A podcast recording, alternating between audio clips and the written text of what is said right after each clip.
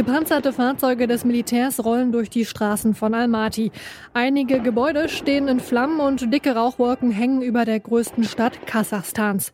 Immer wieder hört man in den Straßen Explosionen und Schüsse. Die Polizei, die schießt auf Demonstrierende. Die Demonstrationen in Kasachstan hatten erst friedlich begonnen. Nach dem Wochenende aber gibt es über 160 Tote. Wir fragen uns in dieser Folge, was wollen die Demonstrierenden in Kasachstan und warum setzen sie dafür ihr Leben aufs Spiel? Ich bin Marianta. Hi.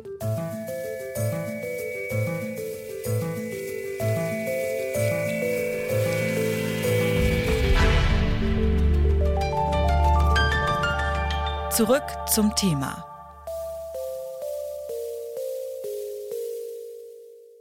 Es ist die Rede von den schwersten Ausschreitungen seit Jahren. In den vergangenen Tagen sind bei Protesten in mehreren Städten Kasachstans mehr als 2000 Menschen verletzt und über 160 Menschen getötet worden.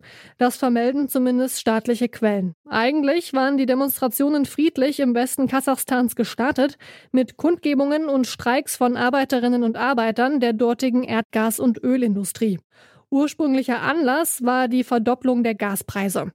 Die Regierung allerdings drohte rasch mit Gewalt und am Freitag folgte dann der Schießbefehl durch Präsident Tokayev.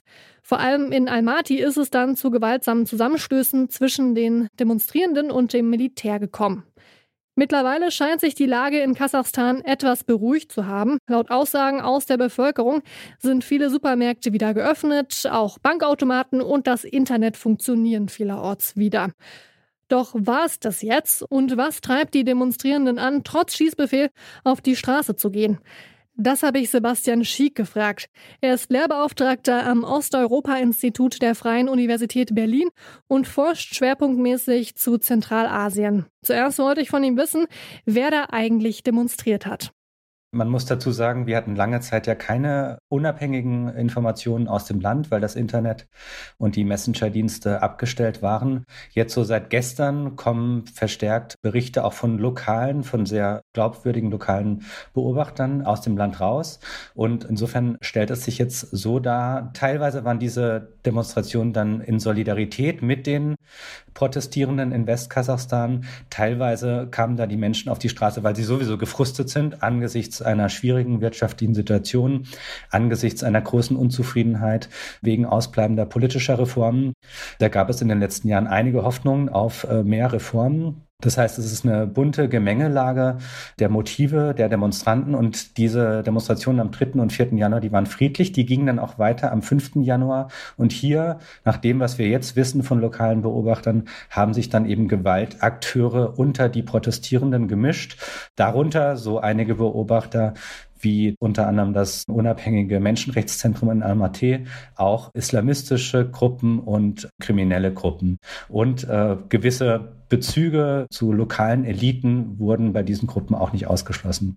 Nicht nur einige Demonstrierende waren gewalttätig, auch das kasachische Militär und die Polizei waren das, denn Tokayev hatte am Freitag angewiesen, ohne Vorwarnung auf Demonstrierende schießen zu lassen. Das ist dann auch passiert. Die Demonstrierenden haben die Proteste aber weitergeführt, haben also ihr Leben riskiert. Was treibt denn die Menschen an, die da auf die Straße gegangen sind? Also ich glaube, da muss man auch unterscheiden zwischen den Orten in Kasachstan. Also dieser extreme Gewaltausbruch, äh, das war ja in Almaty. Vor allem ähm, in anderen Orten haben die Leute auch nach diesen extremen Vorkommnissen, gab es Demonstrationen, die auch so zugelassen wurden, äh, die haben angefangen und wurden auch friedlich beendet. Also dieser extreme Gewaltausbruch, auch mit dem von Ihnen zu Recht äh, und richtigerweise angesprochenen massiven Gegengewalt durch den Staat. Das Ergebnis ist ja über 150 Tote. Da ist unklar, ob das jetzt mit dem Schießbefehl zusammenhängt. Äh, die Vermutung ist eigentlich eher, dass das äh, eine ja auch eine Abschreckung sein sollte, äh, dieser Schießbefehl. Und das mit den Gaspreisen, das war ja der Anlass. Das waren kleinere Demonstrationen in Westkasachstan. Und diese Ausbreitung aufs ganze Land bedeutete, dass sich da ganz viele andere Menschen angeschlossen haben, die auf die Straße gegangen sind, die jetzt aber nicht unbedingt unter diesen Gaspreisen leiden, weil nicht jedes Auto wird in Kasachstan mit Flüssiggas betrieben. In Westkasachstan sind das 70 Prozent, das ist sehr viel, aber in anderen Regionen ist das weniger. Wir hatten ja schon darüber gesprochen, dass diese Leute unterschiedliche Motive haben. Das ist Frust, dass sie nicht teilhaben können an dem Wohlstand, den es ja in dem Land gibt. Also Kasachstan ist ja eigentlich ein reiches Land, hat sehr viel Öl, verkauft das auch ins Ausland. Dieser Wohlstand verteilt sich aber sehr ungleich. Also nochmal zu dieser Region Westkasachstan, wo das ja angefangen hat. Da sitzt die Ölindustrie, da wird das Öl gewonnen. Das ist aber eine sehr schlecht entwickelte Region. Also die Regierung hat es immer vermieden oder unterlassen, hier die Region zu entwickeln.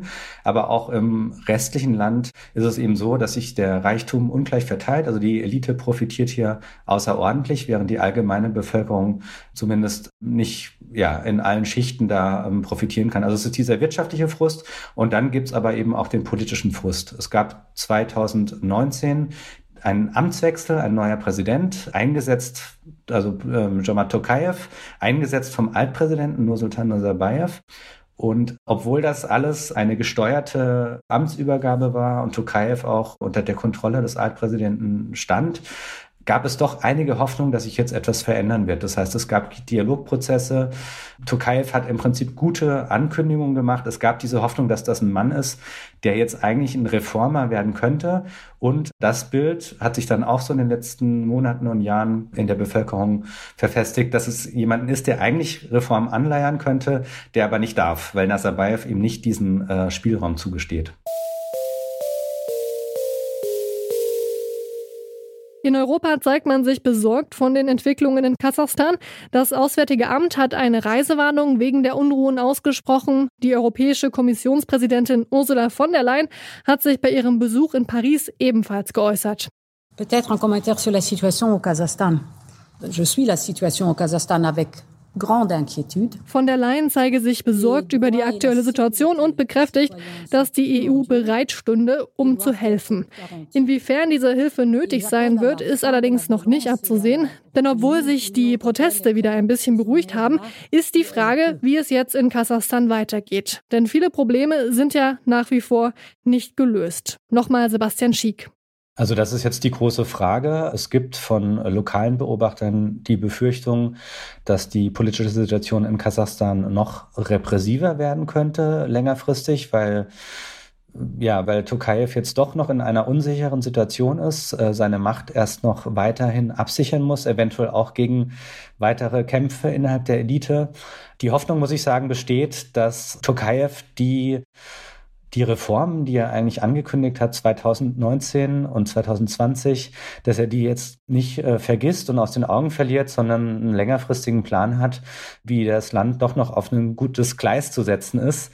Denn das ist auch dringend notwendig. Also Kasachstan braucht Sozialreformen, braucht wirtschaftliche Reformen, braucht mehr Dialog mit einer sehr lebendigen Zivilgesellschaft, die es ja in Kasachstan gibt und die diesen Dialog haben möchte. Und ähm, insofern ist da einfach sehr viel zu tun und es ist zu hoffen, dass ja Tokayev eben dieses Ziel nicht aus den Augen verliert. Mittlerweile hat die kasachische Regierung den Preis für Flüssiggas wieder gesenkt. Der ursprüngliche Auslöser der Demonstrationen, der ist also behoben. Doch unzufrieden sind große Teile der Bevölkerung trotzdem noch, weil der Frust über die wirtschaftliche und soziale Ungleichheit bleibt. Und auch wenn Tokayev zu Beginn der Demonstrationen viele Regierungsmitglieder entlassen und mit eigenen Gefolgsleuten besetzt hat, geht auch der politische Machtkampf mit seinem Amtsvorgänger weiter. Grundlegende Reformen, die der Präsident schon in den vergangenen Jahren angekündigt hatte, könnten in Kasachstan deshalb auch noch länger ausbleiben. Beobachterinnen und Beobachter vor Ort befürchten sogar, dass der Regierungsstil Tokajevs nun noch repressiver werden könnte und er mit harter Hand gegen regierungskritische Menschen vorgehen könnte. Damit haben wir das Ende dieser Folge erreicht. Danke fürs Zuhören und auch danke an Lea Schröder, Alina Eckelmann und Rabea Schlotz für die Mitarbeit. Producer war Benjamin Sardani und Chef vom Dienst war Oliver Haupt. Mein Name ist Maria Einter. Ciao.